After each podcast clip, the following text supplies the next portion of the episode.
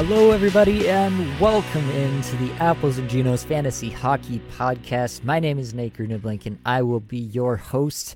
And of course, I have your friend and mine, Blake Creamer, with me. Blake, how are we feeling today? Well, I'm a little salty. I mean, uh, yeah, Nate and I were just gabbing off air here. Um, I'm I'm in a couple finals here for fantasy playoffs, and in one of the finals, I'm gonna lose by plus minus. What the hell is happening? Plus, plus minus, what a stupid stat. Oh my God, these guys are getting pluses skating to the bench, and I'm losing a fantasy league. This is some this is some bull crap right here, but uh, that's fine. I don't know. Yeah, I'm a little salty. We got some stuff going on, but uh, th- this is this is my therapy right here, Nate. So and and just to confirm, am, am I really your buddy? Yeah, that's what I said. I said it oh. right up front. I said your friend and mine. It's, that makes me feel official. really good. All right, that's oh my god, that's a verbal contract right there, and this is verbal being recorded. Contract. So yes, yeah, sweet, confirmed. We're buddies. That's they, no takesy backsies.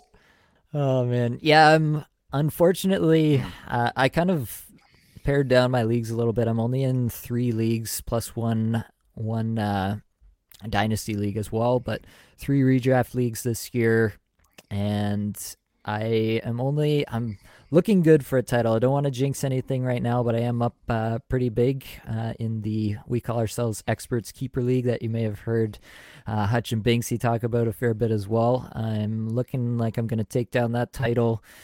Um, I got to the semifinals in Cupful in Tier 3, which looks like nice. I'm going to be advancing to Tier 2 there for next year, which is pretty That's exciting. Awesome, and then in the Apples and Ginos Patreon League, I made playoffs but lost in the first round by I think it was a shot shot on goal and an assist or something kept me uh, from advancing there. So it was a pretty tight matchup, but lost out there in the first round of the playoffs. So made playoffs across the board, uh, which is always the goal, obviously. But uh, looks like only one title this year, which is which is fine. Like as long as I'm I'm taking one title, I think I should probably be happy with that. But you're yeah, an absolute legend. Oh my god, what what happened in the ANG league in your in your last matchup for that fifth place matchup? I don't know what happened there.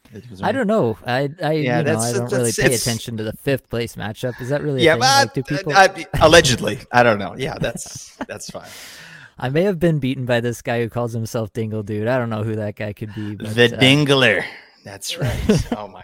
Yeah, actually, Nate did a funny strategy: no G, not zero. G. Yeah, just just no yeah. G whatsoever, and uh, it it almost worked. So you know, we, we might we might close. have another article, uh, you know, c- coming from Nate here. Just a just a radical new strategy. Just don't even draft the goalie. There you go. That's zero. you know, we'll we'll, we'll see. Yeah, we we'll we'll you know we'll test that out. Yeah. we got Toronto Dave in the chat hitting us with some hockey playing emojis. Says he is a witness to our friendship. So we have this uh, signed in, confirmed by a witness now, Blake. Oh, so that's even sleep okay. easy tonight. Exactly. You know what? It's that just gives me a warm fuzzy. It just you know what? This is going to be the best podcast ever. All right. I mean, you know, even better than it already is. That's what we're talking about. All right. Well, as always, we are definitely going to look at some players who have been performing well and some who have been performing poorly. Try to make sense of that performance thus far. But first, as always, we're going to play Two Truths and a Lie, everyone's favorite game. So, actually, I didn't even put in the the uh, season standings here. I think we're tied. Is that right? Three three. It's, it's, three three. Yeah, this is this is crazy. And this you know coming what? down to it. Game seven. Is that what this is? This is almost more important to me than the fantasy leagues. I mean, you know what? People people should do podcasts based on our two truths and a lie. I think just just study that. You know, because mm-hmm. this is some real stuff going on here. So you know, let's let's get to this. absolutely. Biz. All right. So two truths and a lie. I've got the ball this week. I'm asking the questions and this is the Yahoo preseason ADP edition. So I collected ADP data, that's average draft position data from Yahoo and ESPN at the start of the season, so I could do some studies on it and whatnot at the end of the year here and see how players performed and whatnot. So I've got that data, and I thought I might as well put it to use for our two truths and a lie segment here. So I've got three kind of either or questions for you. Number one, Noah Hanifin had a higher ADP on Yahoo than Charlie McAvoy, meaning he was being on drafted on average earlier than Charlie McAvoy this offseason. Number two, Roope Hintz had a higher ADP than Anze Kopitar. And number three, Logan Thompson had a higher ADP than Jordan Binnington. Talk us through it, Blake. Talk us through what you're feeling. Talk us through what you're thinking. Let it let the people know which way this is going to go. Game seven. I love it. You know what? This you're this is actually giving me a false sense of security. I'm a little bit more nervous for this because ADP is something that I I did so many mock drafts in the in the preseason. It was insane. Like I, I would mm-hmm. do probably two to five every day, every day at work. Dang. All right. Uh, well, I, on my break. Ne- uh, never well. Yeah, never never well. I'm getting paid. Uh, but um, yeah. So th- so I feel good about this, but that's kind of giving me some pause here. So, anyways let's get into it here. Noah Hanifin, uh, Calgary Flames defenseman, higher ADP than Charlie McAvoy. Uh, McAvoy did start the season uh, injured, so that obviously affected his ADP. He had a, a, great season prior. So that was kind of a nice. I actually drafted uh, McAvoy in a bunch of spots and stashed him, and it, it worked out pretty good. Um, not so much in, anymore, but these guys taking rest days for God's sake. What the hell are you doing? It's the fantasy playoffs, you ding dong. Um, all right, number two, Roope Hintz, higher ADP than Anze Kopitar. Roope Hintz, fun fact: uh, Nate auto drafted Roope Hintz uh, as his second overall pick. Uh, it's his second overall pick, so not the second overall pick. But uh, you know, I think that probably worked out pretty well for you, didn't it, Nate? It was all right, but uh, there were definitely. I went back and looked, and I think uh, Matt Tkachuk went right after that, so that uh, could have been better. yeah, that's painful. I, I was uh, actually, um, yeah, I was watching that thing, and I was talking about it, and um, I couldn't believe it when Nate drafted Roope Hintz. I was like, uh it am i am i so out of touch you know what i mean like it made me question myself as a fantasy analyst i'm like is am I missing something here? I don't know. So, but it was an auto draft, so you know, fair mistake. That's yep, fine. happens um, to the best of us. It absolutely does. Um, Logan Thompson higher ADP than Jordan Binnington. Uh, Logan Thompson at the start of the year, there was hype around him because of the Vegas goalie situation. So, um, yeah, he. I, I, think I know which the answer is, but we'll see. Um, Jordan Binnington, you know, he they're probably close. Um, but I think the lie is number one. Noah Hanifin had a higher ADP than Charlie McAvoy. Um, because I think I remember Anze Kopitar being being much lower than I thought. Hintz was too, but I think he was higher than Kopitar. And Logan Thompson, because of the hype in Vegas, I thought he was getting drafted higher than Jordan Binnington. Number one's the lie. Book it. Let's see what's going on here. Come on. Well, game seven, it was a close game hard fought finish right to the end. There was great effort from both sides in this particular contest. But uh, number two is the lie. Roope Hintz oh. had a lower ADP than Anze Kopitar. How? And what? so. Oh my God. See, that's what you mess with. You double, you double negative to me with the with the thing that I really know. So, oh my goodness, Roope Hintz lower than Anze Kopitar. What was the numbers? Uh, I can pull that up for a second. Oh God, don't worry Roope about it. Dang. Oh, there you go. 134, average draft position of 134. And Anze Kopitar, where is he at here? Oh man, he was way higher. Oh, not way higher. There he is, 127. So they were about six picks wow. apart. Okay, that's crazy. Um, uh, yeah, I thought it was pretty much the opposite. I knew it was going to be close on that, but I thought it was the opposite. Noah Hanifin yeah. higher than McAvoy. Jeez.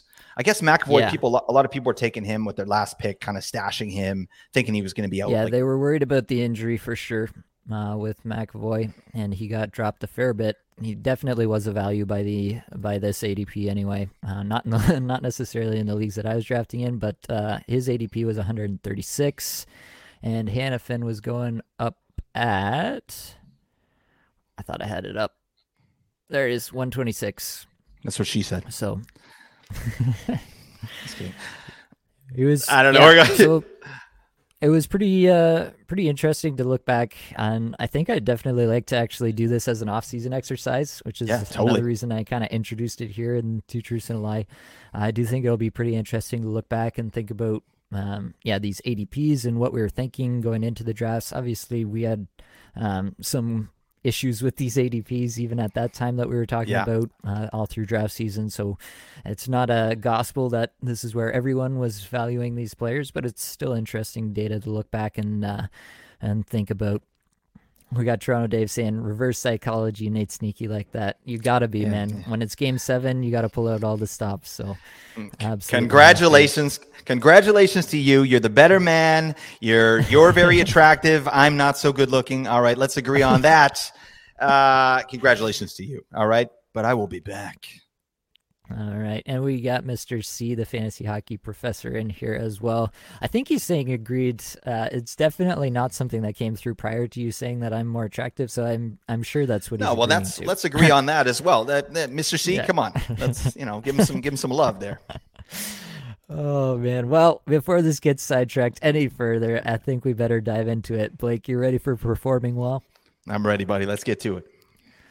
All right, tops of the charts. David Perron. We got to talk mm-hmm. about David Perron. All of a sudden, terrible season, quite honestly, all season long, pretty much in Detroit uh, this year. Definitely not what they thought they were getting with him, but you know, last five games, four goals, three assists, seven points. Had a hat trick game uh, earlier this week. He's getting you know around 17 and a half minutes average time on ice. Are we all of a sudden back in on David Perron? Is he back? What do we think, Blake? Yeah, I mean, David Perron, he, he's, I think th- this season kind of played out the way I thought it was going to play out. Like, um, I don't know. I'm not back in on him, but he's probably pissing a lot of people off with his with his hot play right now because you know I know um, I was in a matchup where somebody picked up David Perron and you're like, what are you doing?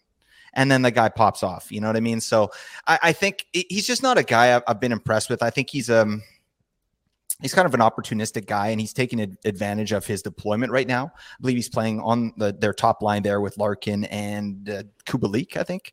So, and obviously, you know, his power play performance, uh, we all know him for that. But yeah, it's just, it's just getting hot at the right time, you know, in Detroit, mm-hmm. they're, they're, you know they're they're playing hard. So i don't know. The, david perron's not a guy i'm super interested in. And and again with these takes that i'm gonna sort of give for this podcast here we, we have to look ahead for for next week right? This is you know probably you know the last week week 25 in in most leagues. Like if you're playing mm-hmm. the, the, latest you're probably playing is week 25 right? So um, unless you're going into the next week which whatever but for week 25 david perron plays three games. They're all on the heavy nights you know, he's just not a player I'm interested in. I think he's going to be a drop. You're not going to be able to fit him in on those nights. But if you pick them up for week 24, bang, you're loving life. This might be a guy that you're going to overvalue next season because you're like, yeah, he won me my, you know, won me my right. matchup. But yeah, I'm just, this is not a guy I'm excited about. I mean, I'm looking at some of these advanced statistics here as well. Like he's, he, he's, it's nothing to write home about, right? His, his shot percentage over the last five games is 40%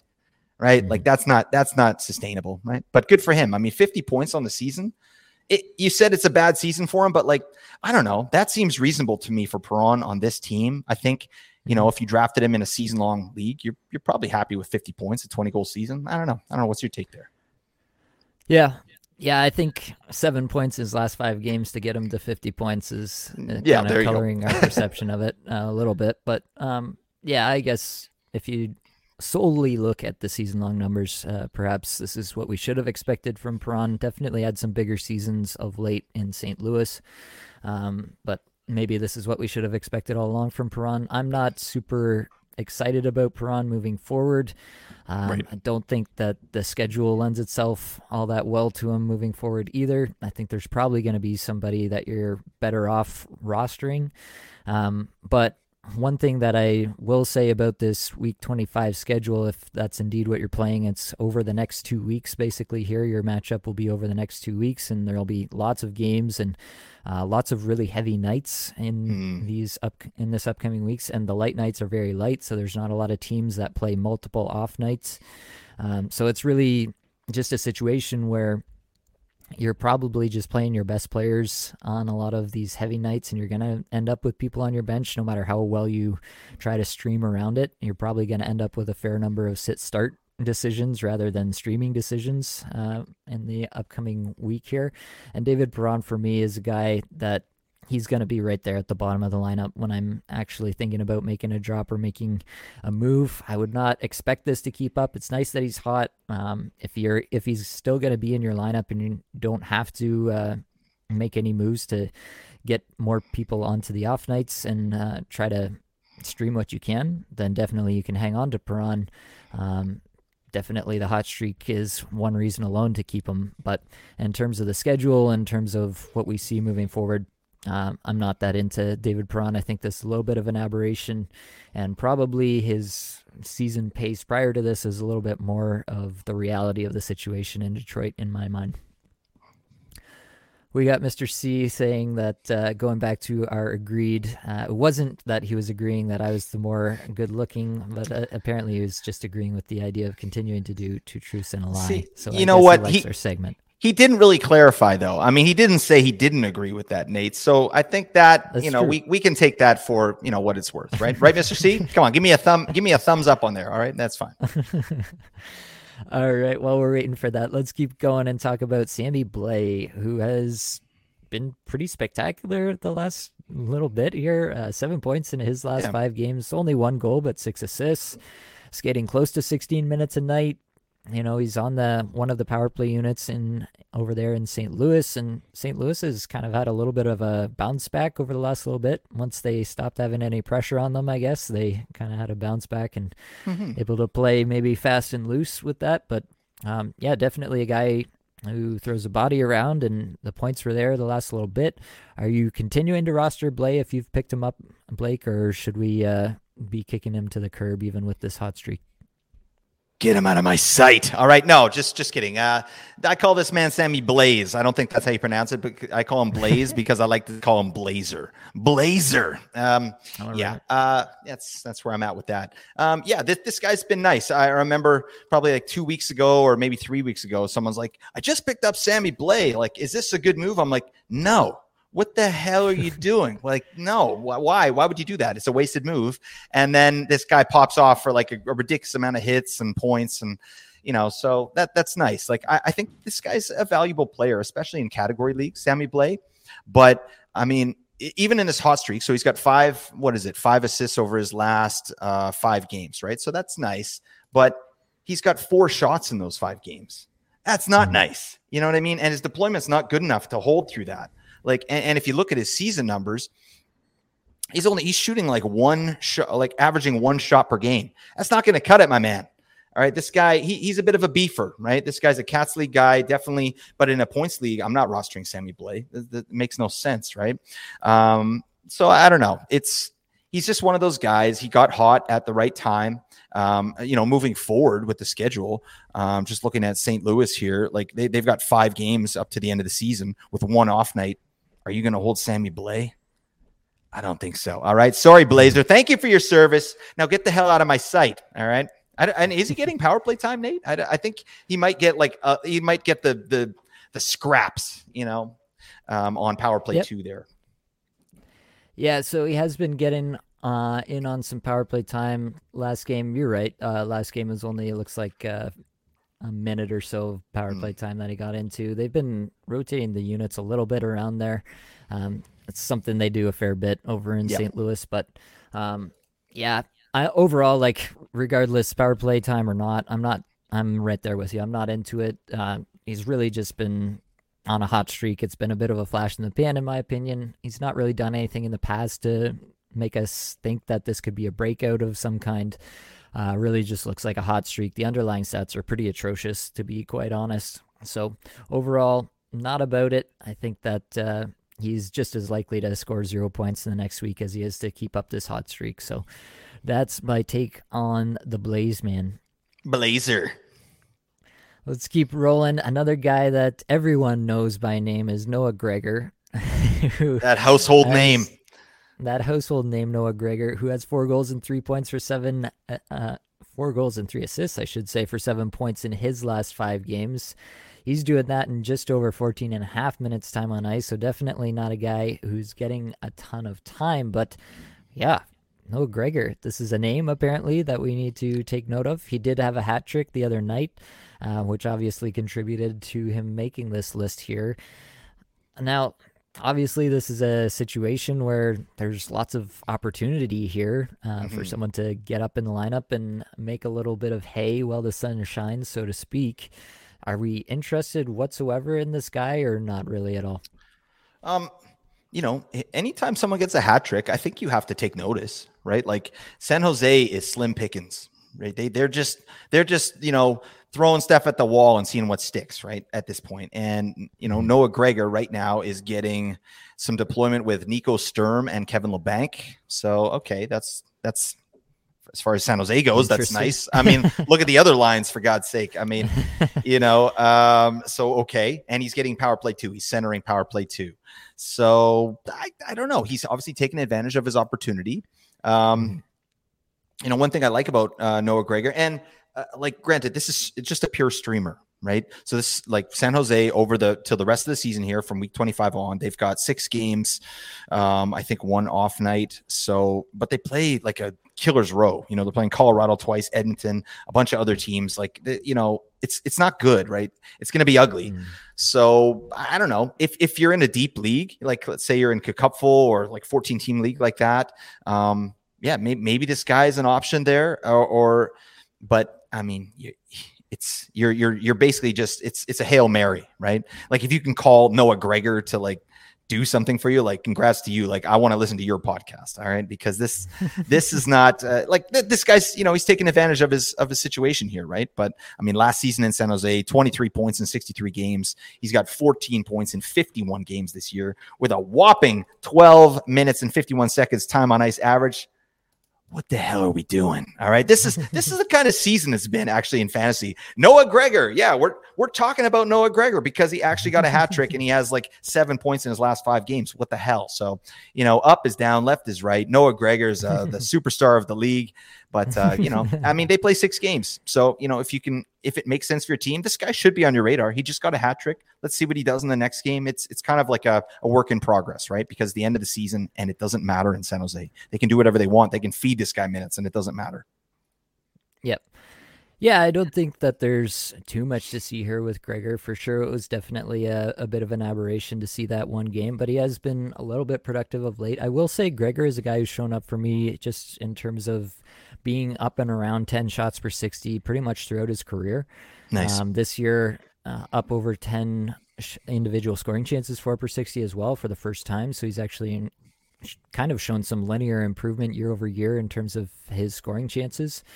Um, rate, but he's never gotten many minutes and never really been on our radar because he's never gotten any minutes. Uh, so we haven't really had the opportunity to see if he can sustain that with more minutes, right? And see if he can sustain that higher up the lineup. So um, yeah, until until he's really on the top power play, playing with Tomas Hertl, um, you know, doing something that gives us a little more life to his profile. Uh, you know, 17 minutes probably you need to see from him. Then I'm not really interested.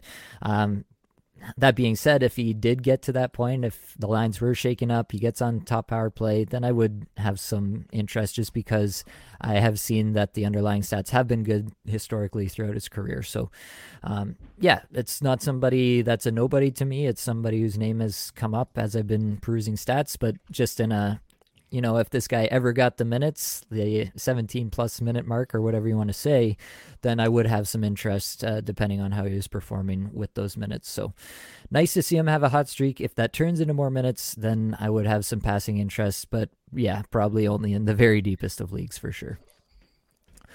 Let's keep going. Let's talk about Casey Mittelstadt. So Casey Mittelstadt is now the top line center with Tage Thompson absent in the last game.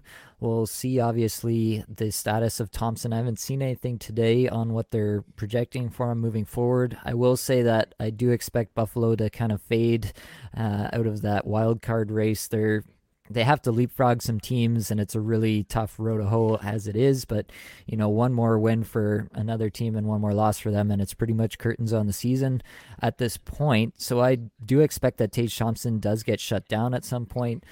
The Sabres actually do have a really interesting schedule in the second part of this week 25 matchup that we're talking about. They're the only team that plays four games in the second week. Um, and they're probably on nights that you're actually going to be able to fit him in. So Mittelstadt might be a guy if he is, does continue to get this deployment that I'd be interested in solely because of that deployment. Are you seeing what I'm seeing with Mittelstadt here? Um, how how would you approach it for this week upcoming? Is it just a watch list guy for this week and then think about him for the second week? How would you approach it here with Mittelstadt, Blake? I like that actually. I mean, the good thing is Casey Mittelstadt is rostered at 4% on Yahoo. So no one's taking a ride on the Casey train right now. Okay. There he's out there, right? People are sleeping on this man. But yeah, like his his stats show out. At least his his actual stats show out. I mean, you know, seven seven points in the last four, all assists, right? Buddy, can you shoot the puck? Can you shoot the GD puck? All right, come on, man. What, what you know? But he doesn't have to. It, like Alex Tuch is going out of his mind um, right now, so that's nice. Um, you know, he, he's like this guy's like Sammy Blais, but he doesn't hit. Like, wait, like you know, uh, that that's not that's not even fair. Casey Mittelstadt has offensive acumen, no question. Sammy Blais is just a beefer.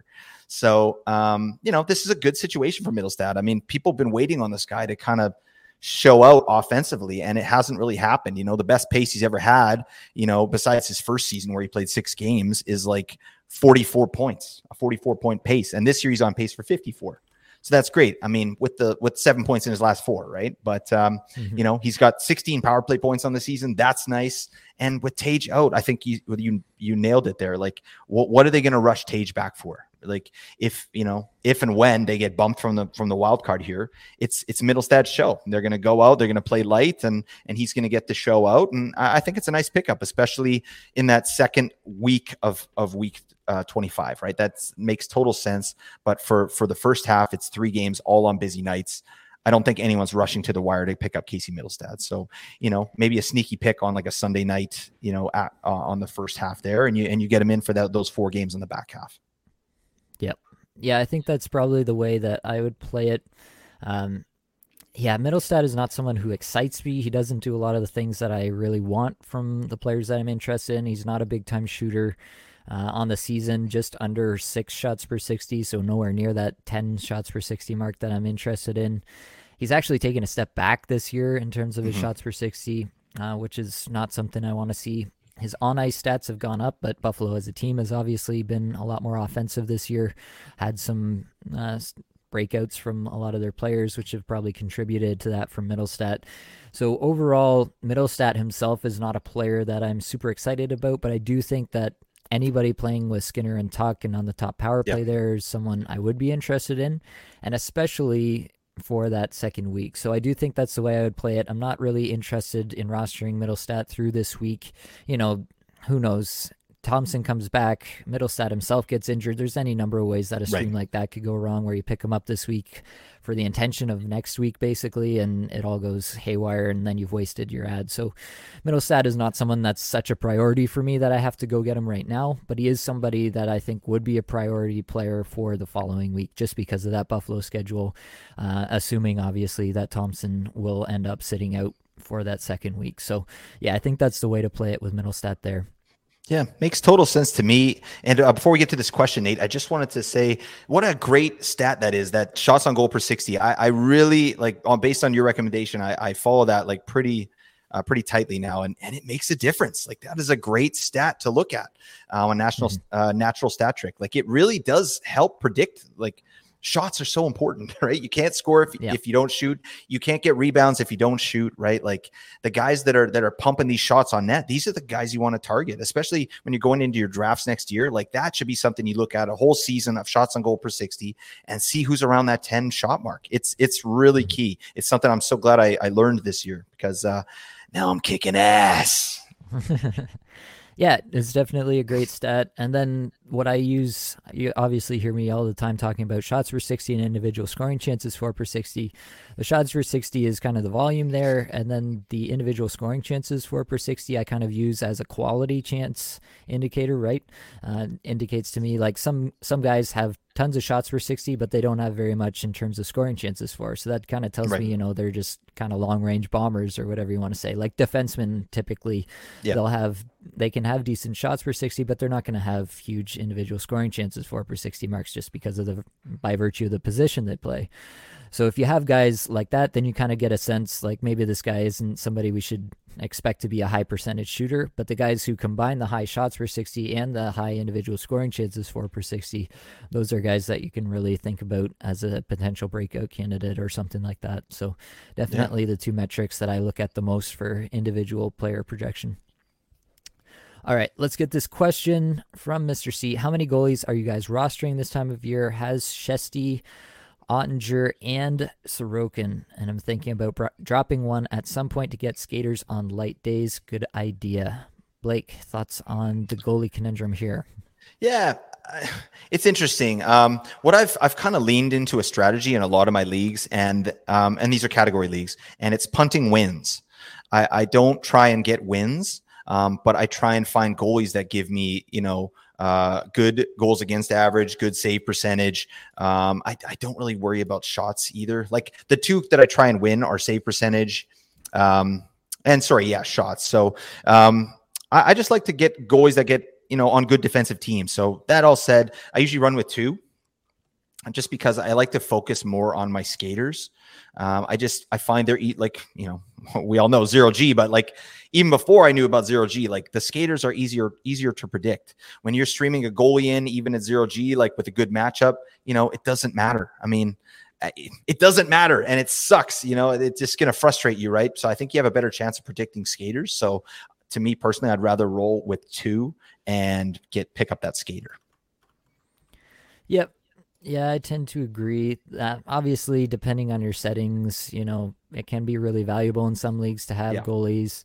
Um, so I wouldn't say this uni- unilaterally. Um, it does depend on the league. If you happen to be in a spot where you have three great goalies and they're all performing well, then I'm not going to sit here and say that you absolutely have to, you know, get rid of them and go with zero. Get him out of my sight. point in this, yeah, at this point in the season, just because of that, uh, definitely not something that I'm going to tell people to do. But I would say Oettinger in particular has not performed all that well over the last mm. little bit.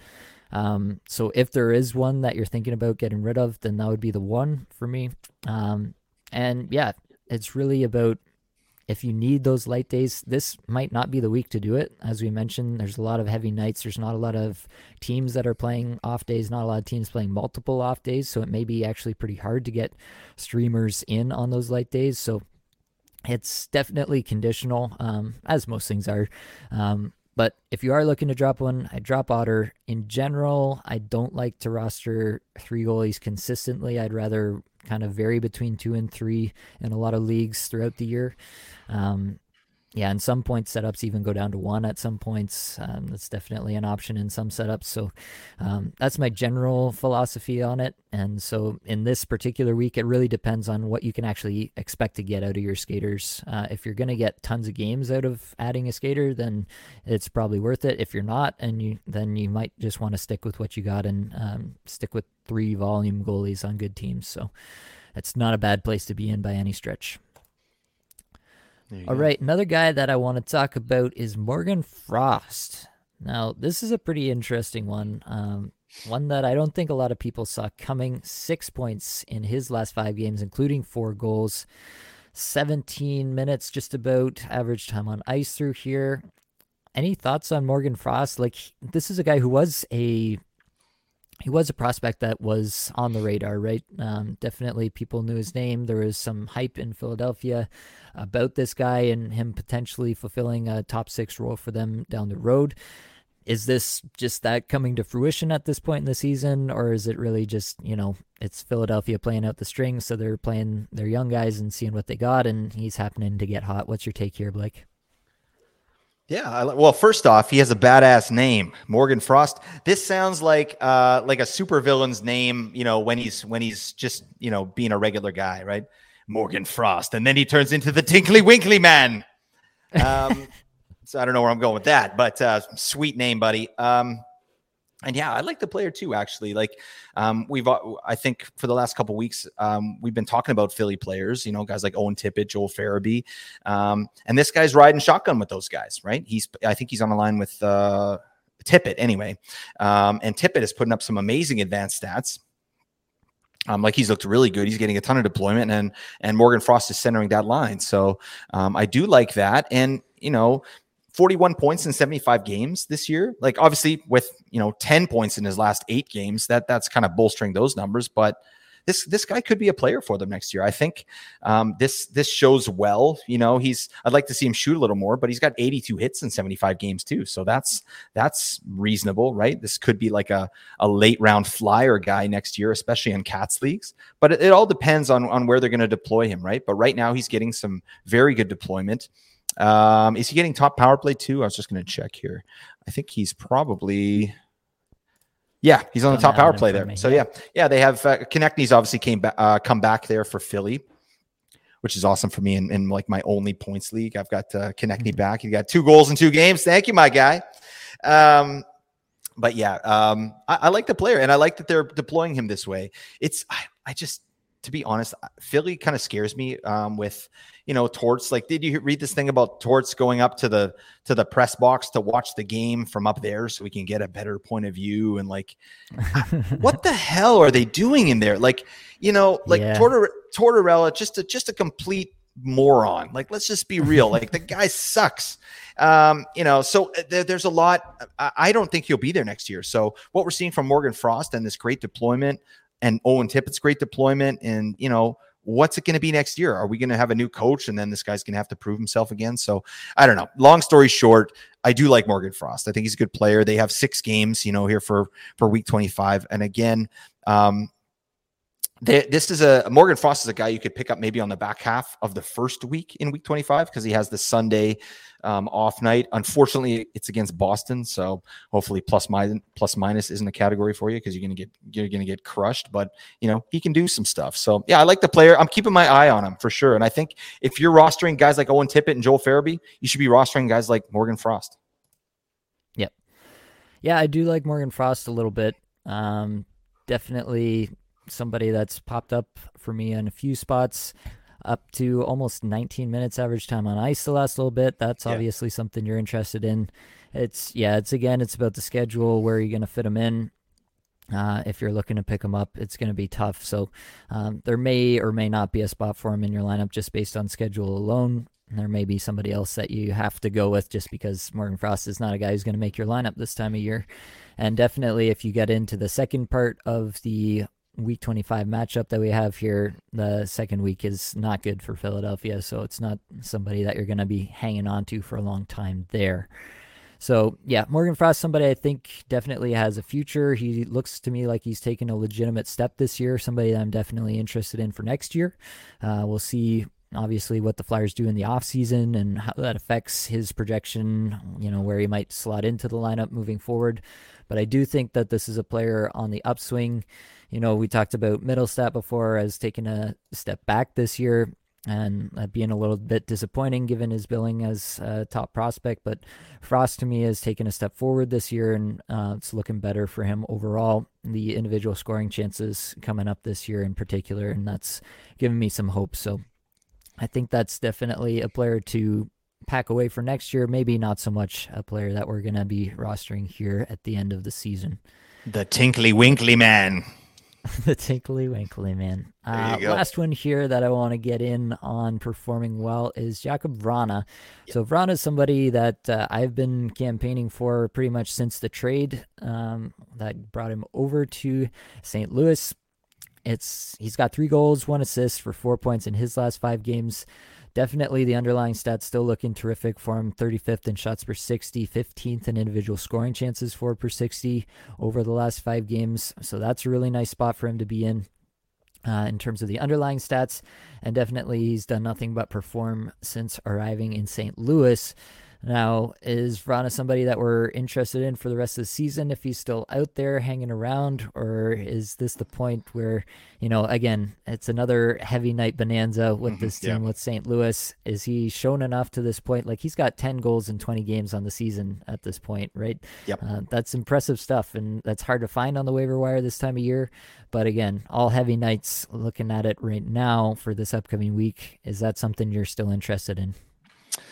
Oh, it's tough because yeah, um, I've got I got on the Vrana train a little late, but I got on, and now I'm now I'm hooked. This guy is awesome.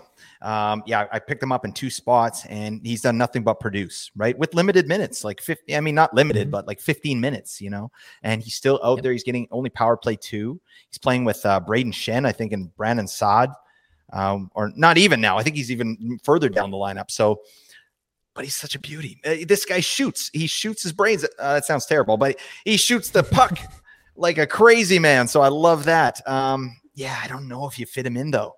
Like it's it's this is such a brutal week for streaming. Like the heavy nights are just insane. Like you're definitely not getting me on Saturday. You're probably not getting me on Thursday. maybe the Tuesday you get Vrana and, and, then maybe you reassess. Like I think you could probably hold Vrana for that Tuesday and try and fit him in. He's probably bet you know better than than some of the guys in your roster there, but I don't know. I, I it's it at that point it just becomes about deployment for me, especially in category leagues. It's like how who's out there the longest with the best opportunity, right? And even though Vrana's advanced statistics, you know, I've consistently shown out like especially since he's got traded here, it's it's going to be hard to to roster him on those really heavy nights. So I don't know, but great player and someone I'm definitely looking at next year. I hope he, you know, stays happy and healthy in the offseason and comes back and plays a full 82 next year because I want to see what this guy can do. Right. Like he, he could be an absolute beauty. I think that's what we were hoping for this last season. And then, you know, he had to take some time off for the with the player assistance program. So yeah, hopefully it's all good, but I don't know if you can hold on to him. My two cents. Mm-hmm. Yeah, I think it again depends on the bottom of your lineup and who you're actually getting in and getting out. But I will say, like, as far as it goes, like Vrana's not a bad sit start option if you're choosing between him and somebody you've held all year. Yeah, there might be a chance totally. where one of your one of your guys is going cold and Vrana's still doing the thing. And at least the first game against Philadelphia, you figure he can score against those guys. Uh, then the Rangers and Wild, which are more challenging matchups, but um, yeah, I wouldn't be in a hurry to drop him, but if he's towards the bottom of your lineups, considering you picked him up not that long ago, then definitely it's not a player that I feel you have to hang on to if you've already got your established studs, um, considering that you're probably in your finals if you're listening to this advice. So, um, yeah, definitely a guy who could go either way. Somebody who's playing well right now wouldn't be in a hurry to move off him, but you can if you've already got studs at the wing position. Uh, Zach says he thought Briere said that Torts was going to be a big part of the rebuild. Um, I don't know if I agree with that, but I, uh, yeah, I just hope that's not going to be the oh, case. Oh man, what like that's just solid management right there, Briere. What are you doing? Oh my god. Like, it, oh, gee, like the tortellini weenie. What the heck, man? No, we, we can't do this. So we can't do this to the Philly fans. All right, it's it's a fun team. They got some good players over there. I actually really like Konecny. Um, you know, yeah, I think he's a beauty, and and you know my feelings about Tony DeAngelo. All right, the the man's a legend. I I suggested uh, the other day that uh, Tony DeAngelo, what they should do just for him is get him a collared jersey, and then he flips the collar up. You know what I'm saying? Mm.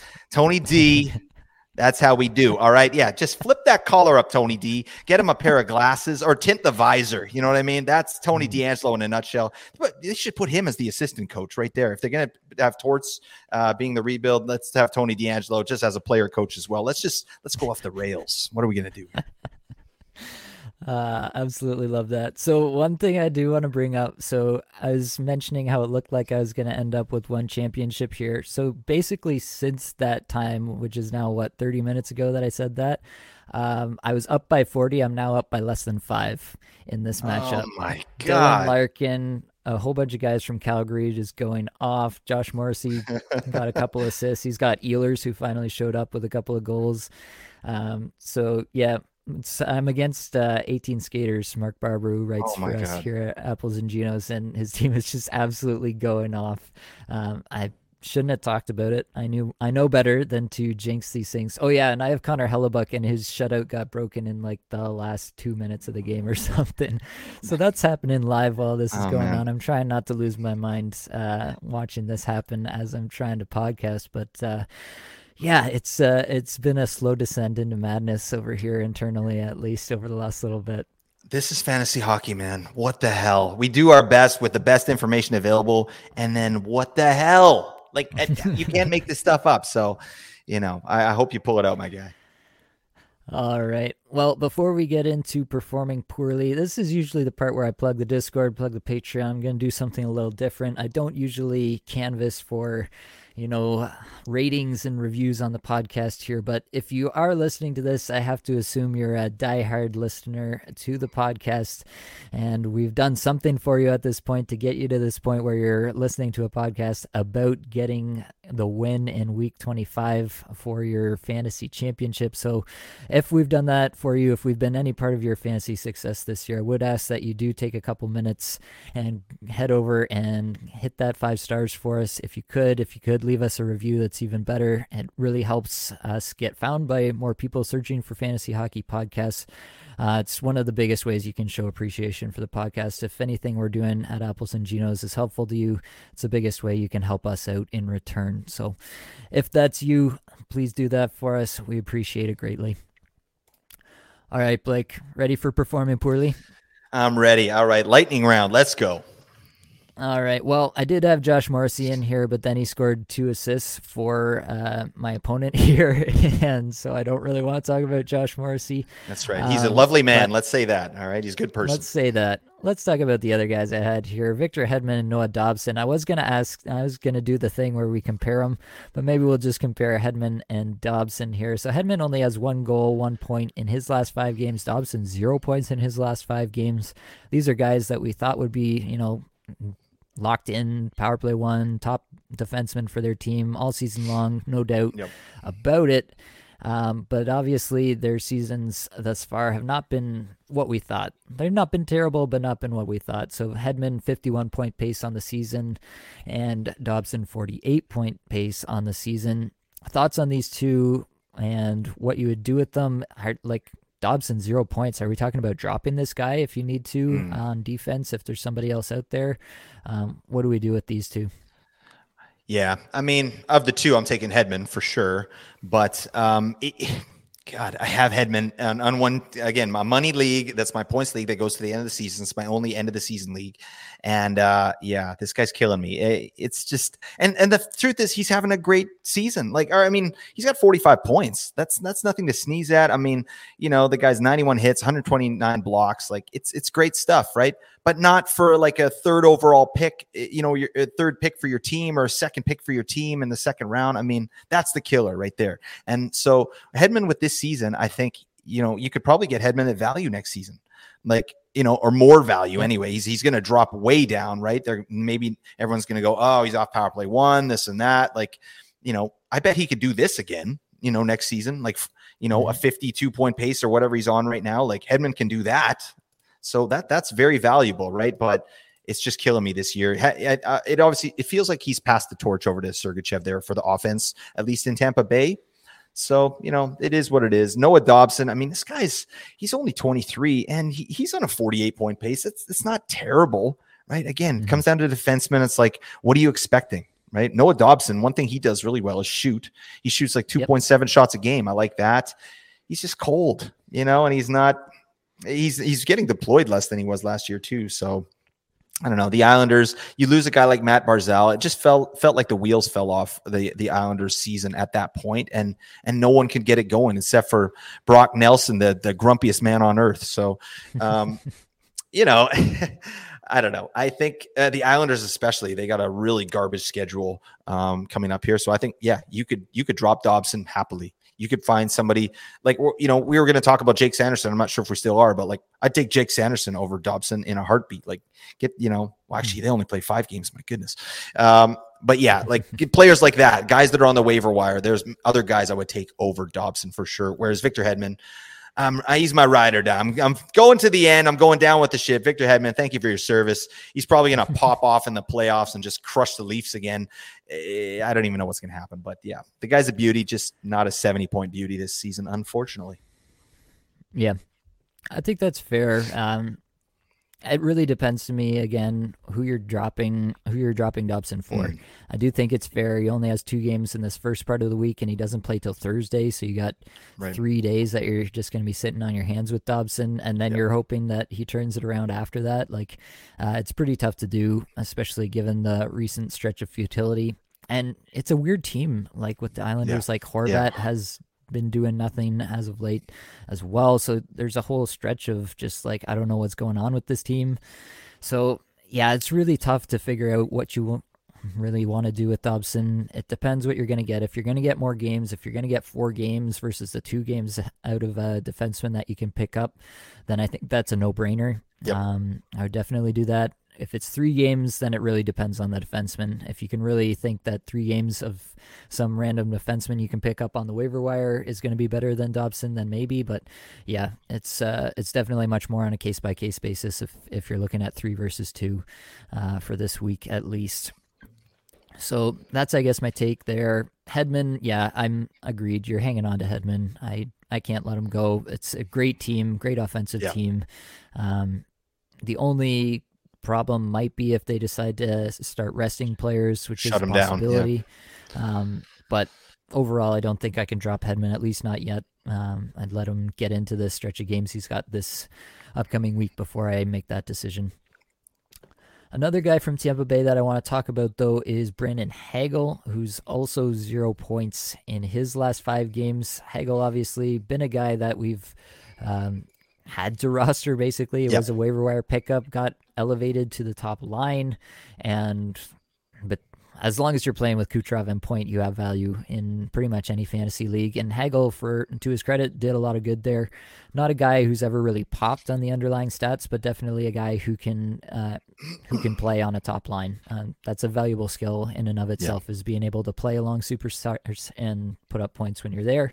Not everybody can do that. So it's definitely a guy who's valuable when he's in that spot, not so valuable when he's not in that spot. As of late, he's been playing with Ross Colton and Nick Paul, which is obviously a little less interesting for us, not on the top power play, which is also not super interesting for us. Thoughts on Brandon Hagel? Have we met the end of the road here? Yeah, I mean, it you know, it was a it was a nice run, right? But Brandon Hagel's giving us bagels. We can't do that. All right, you can't take zeros in the playoffs. All right. And if he's uh, Brandon Hagel, even on line two, like I think we had this conversation a couple weeks ago, was like Anthony Beauvillier or Hagel. Like I, I, thought still, like, you know, Hagel was reasonable at that point. He was on a hot streak. And I think he popped off for Hattie after that. And then it was curtains. It was like lights out on the offense for Brandon Hagel. So, you know, that's fine. Uh, Brandon Hagel on the first or second line, I'm still maybe interested in with on the third line there. No, I, I think we, we got to get off him. Zero points in his last seven. It's not trending in the right direction. Obviously, his ice time is way down. Like part of the reason I liked him before is because even on that second line, he was still getting like 19 to 20 minutes a night. Right now, his mm-hmm. last few games, 16 minutes, 15 minutes, 14 minutes, right? It's not going in the right direction. So, um, great season for Brandon Hagel. I think this is a player uh, better in real life than in fantasy. I think he's going to be an important piece for them. That line, if he stays on that line, is going to be important for them in the playoffs. That third line, those guys have, have done well, and Hagel himself has done well in the playoffs. So it's just, I know you can't you can't roster a guy like this right now, unfortunately. Right? There's better guys out there. You know, Vrana. Vrana is a billion times better than Brandon Hagel. You know, and I think mm-hmm. they play the same amount of games or roughly. So yeah. See you later, buddy. Get the garbage out of here. Yeah, pretty much agree on Hagel. I think he's met the end of the road. Yeah, definitely fits the mold of a guy who can play well on the top line when he's given the opportunity. He can definitely uh, be that guy who people bounce pucks in off of and uh, do a little bit on his own. Um, but definitely not somebody that I'm interested in once he gets moved down the lineup again. So, in his current spot, I have pretty much no interest in Hagel, and I would drop him for yeah, pretty much anybody else who's going to make my lineup. So sad. Uh, yeah, it is a little just, bit sad. Some, yeah, it is waiver sad, wire yeah. guys, right? yeah, oh contributed all yeah. year, and then you end up getting to the finals, and that's a drop. Yeah, yeah. we need like a sad trombone that. sound drop here eh, in the yeah. Ginos podcast. womp womp womp. Sorry, Brandon Hagel. Uh, we might need that for another one of these guys here, which is Wyatt Johnston. So Johnston's been a guy I brought him up here just mm-hmm. because it's somebody that I'm interested in um, beyond this season a little bit. Somebody who had a huge breakout season in junior last year and then went straight to the league this year and is playing quite well. Uh, pretty impressive stuff, actually. He's you know, 23 goal, 39 point pace on the year. That's pretty good for a rookie, right? Yeah. And he's actually yeah. really been coming on the last little bit as well, which gives me some interest. But it looks like, despite his best efforts, the time on ice is starting to peel off here um, and the underlying stats have as well. So I think this is kind of the end for Wyatt Johnston, but I did want to bring him up one last time uh, on the season just to underline like a rookie season for a player who is never getting primo deployment in Dallas. He was always behind a lot of people playing third line minutes for most of the year. Still had a very, very nice rookie season, very quietly, I think. I don't think a lot of people are super in on Wyatt Johnston, but this is definitely a player that I'm going to be looking at as potential for a big time breakout next year. Um, so I just wanted to bring him up for that point. I don't think anybody's really looking at Wyatt Johnston at the current moment for next week or anything like that. Uh, it's just really a player that I wanted to bring up and tell people to stash in the back of their minds for next year because I'm pretty bullish about him uh, for next year. Okay, I got a situation for you. You got your your there's Wyatt Johnson is they're both Wyatt Johnson and Brandon Hagel fell into a pit. All right. You got Wyatt Johnson in your right hand. You got Brandon Hagel in your left hand. Who are you letting go? You can only hold one. What are you doing? I would let Brandon Hagel go. I think. Oh my god, a better hockey player. Oh, that's he's. You know what, Nate? He likes to think towards the future. All right, he's a he's a big picture guy. I'm instant gratification. I'm saying Wyatt Johnson, get the hell out of my sight. Um, no, that's uh, yeah. Th- this guy's pretty nice. He's 19. So I think when you yeah. when you got a guy this young, it's you know they lose a little bit of steam at the end of the season, right? It's it's Dallas has lost some steam, you know, big time, right? So I mean, it just makes mm-hmm. sense that the, the, players that were getting them there are losing steam as well. But um, yeah, it's I think it's a great rookie season. What what was it in particular that that Wyatt Johnson really Johnston really sort of gave to you? Like, even was it advanced statistics that like what was he showing out uh, mostly in? Yep, advanced statistics first, and then he did have a pretty good stretch of play uh, where he was close to a point per game for mm. almost 10 games, and the advanced stats were still good there. Right. It's tailed off a little bit here in the last, yeah, five to seven games, I think. Um, but yeah, when I'm looking at a rookie like this, I have basically no expectations for rookies. I the one guy that I think about this uh, with was Drake Batherson, and mm. Batherson's rookie season uh, he had he went through stretches like this, very similar stretches where he, for like ten games he was on, and the advanced stats looked really good, and the, he was actually getting some points too. It wasn't just you know advanced stats and he couldn't actually put the puck in the net. He was actually getting some points, and Batherson did this kind of on again off again thing. For Johnston to do it in the second half of the season, where you kind of expect that a guy might take some time to get into it in his rookie season, plays his way up the lineup, starts to score some points, starts to get a few more minutes, and then yeah, goes through a prolonged stretch where he's doing really good on the underlying stats. I never expect rookies to really do terrific on underlying stats for the entire season, um, but for him to have a solid stretch like that really caught my attention and i do think this is a guy like they're going to be open to somebody taking the reins like this as a second line center um, in behind Roope Hintz there in Dallas, I think. And so I think Johnston is a guy who can fulfill that role, maybe even work his way onto the top power play. You know, they have some aging veterans there in Dallas yep. who are going to come off that power play in the not too distant future. Could be as soon as next year. You never know. I think Johnston just has all the potential in the world. So, um, late round stash or potential guy to keep on your watch list for waiver wires early next year, um, whatever the case may be. I think Johnston is that guy. There you go. All right, let's keep going. So I had Anze Kopitar on this list, but I'm checking stats as we go here, and Kopitar has a pair of assists here tonight. So I don't know. Is this just what we expect from Kopitar? He goes through these kind of cold stretches just because he's not really a shot producer. Um, he's getting tons of minutes still, 21 minutes tonight. You know what kind of deployment he's going to get. Um, but is this just what we expect from Kopitar? We hang on to him because he's Anze Kopitar and we take the good with the bad, or are you a little bit worried that you know there haven't been any goals of late, and it's really just been a few assists. Uh, it's Kopitar is so consistent. It's insane. Like, you know, just looking at his, his season numbers here, like he's on a 71 point pace again this year. So he got 67 points last year. His ADP was higher than Roope Hintz. All right, what, what the hell is this? And then he's on. He's got 67 points already this season with with more goals. Right, his, his shooting percentage is higher, obviously, but uh, you know he's not shooting very much, as he said, only two shots, and I don't think that's coming back. Right, you know, moving forward, mm-hmm. Kopitar. This is this is probably more the player he is, but he's he's just adjusting. Right, he's you know he he's and plus LA getting Fiala in there, like um, makes a huge difference. And then guys like Sean Durzi and and Trevor Moore and like some of those those second third line guys like that. There's there's some good players there in LA. I like that team, and I think you know Kopitar's probably getting the benefit of playing with better players maybe than he had last season. But yeah, he, he's on the the the downturn for sure. I think.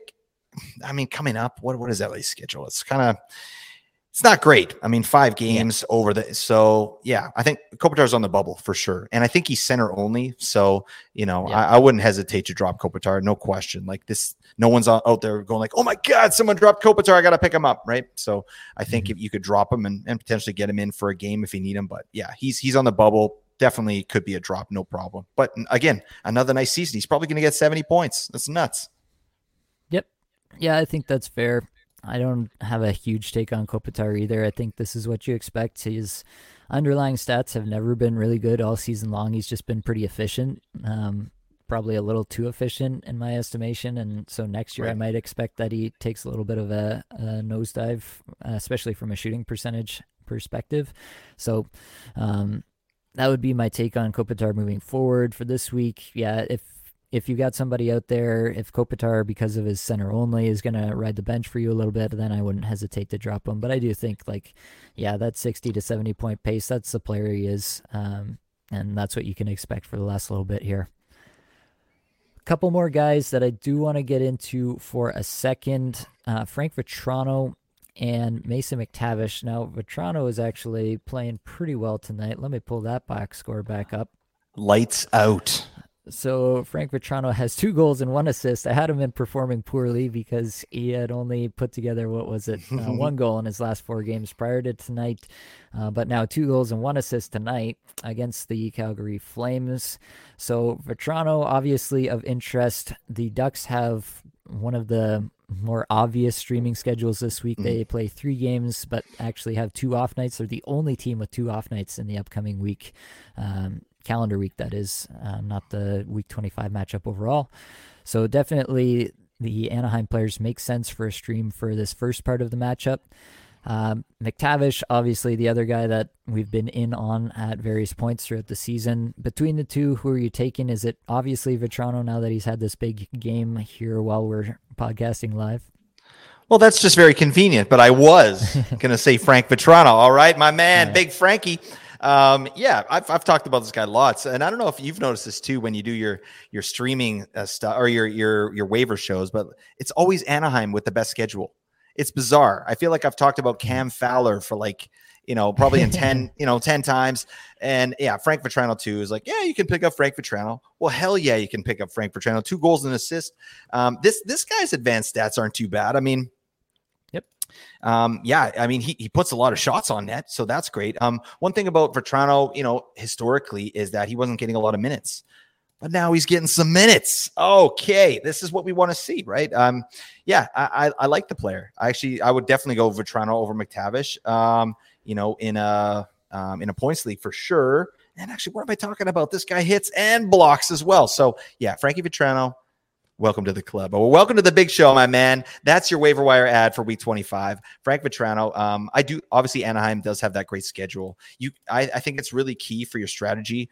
You know, um, pick up one of these players on Monday that play the back to back and then move on to an Anaheim player. Pick up Big Frankie. All right. Get this guy in your roster and hold him until Sunday and then say thank you for your service. All right. Because uh, yeah, there's there's better better players you can get for that second half. But I like the player a lot. And I like Mason McTavish too. I think you know they're doing this on Anaheim. This is this is like an AHL team, and it pretty much has been all season, right? So, mm-hmm. um, you know, they're just getting thrown to the wolves, and they're doing all right. I mean, McTavish has 42 points, you know, in this season. That that's pretty nice. I mean, I expect him, you know, probably more in the 50, 55 point, maybe 60 point range next season, you know, depending on his deployment. But yeah, I, I like the player. Obviously, we've seen, you know, he can perform when he gets sort of a major role like that if you watch the World Juniors. So yeah, good players. I would pick Vatrano there over McTavish. I don't know. What do you think? Yeah. Yeah, I would pick Vatrano as well. Just a little bit better on the underlying stats, and obviously netted a couple goals here, which gives him a little bit of a uh, maybe a confidence boost. Maybe that's a little narrative, too narrativey for you, but uh, you could go that route. Uh, McTavish does have power play one over Vatrano, who's on power play two, so you can say that. But Vatrano's playing with Zegras and Ryan Strome, the clear top line at even strength. Yep. So um, that to me is just as valuable, if not more valuable. So overall, I think I'm with you. It's Vatrano for me for this week as the prime pickup if you need those off nights. Um, yeah, getting those off nights, it does also just take away uh, skater spot from those Tuesday and Thursday heavy nights. So it might open you up to being able to get people in on, especially the Tuesday. I think is the lighter night. Mm, yeah, eleven uh, games. I think heavy nights. So um, if that does anything for you on that regard, that's better as well. So overall, I think that's the play. Yeah, Vatrano shots per 60 ranked over the last little bit, 25th in the league. So that's obviously really nice. He's feeling it, getting the shots off. They're starting to go in as of tonight. So that's a good sign. Overall, I think Vatrano is probably one of the better options you can have out there. I will say with McTavish, another guy that I'm pretty interested in for next year, mm-hmm. uh, eight shots per 60 on the season, but instantly put into top power play um, pretty much all season, actually, and definitely showed that he can hang in the league. Um, before he takes the next step, I think Anaheim as a team just needs to really get better, but they do have help on the way. There's a lot of prospects in their system that we can be looking at uh, that'll be able to do something moving forward. Like if you look at McTavish's uh, shots per 60, individual scoring chances four per 60. They're not that far off what Tim Stützle was looking like uh, in his first couple years in the league before obviously having a huge breakout this year and taking that next step. So I'm not saying obviously that you can draw Dang, that hot take comparison. right there. Okay. Yeah, it's not a direct comparison, yeah, okay. but both both McTavish and Stützle, I believe, are both third overall picks in their respective yeah. draft years. So, um, you know, both have huge pedigrees behind their name. It really just took the Ottawa Senators as a team really taking off this year for Stützle to really take off as well. So you could see a similar trajectory for McTavish, and I'm still bullish on McTavish overall, just I think maybe some people were probably expecting McTavish, myself included, expecting that McTavish could have taken a big step this second half of this year. He didn't really do that, but it's not like his underlying stats just fell off a cliff. I just think that for a rookie in the league, it was too much in Anaheim, the how terrible this team was for yeah, him to really take team. the next step.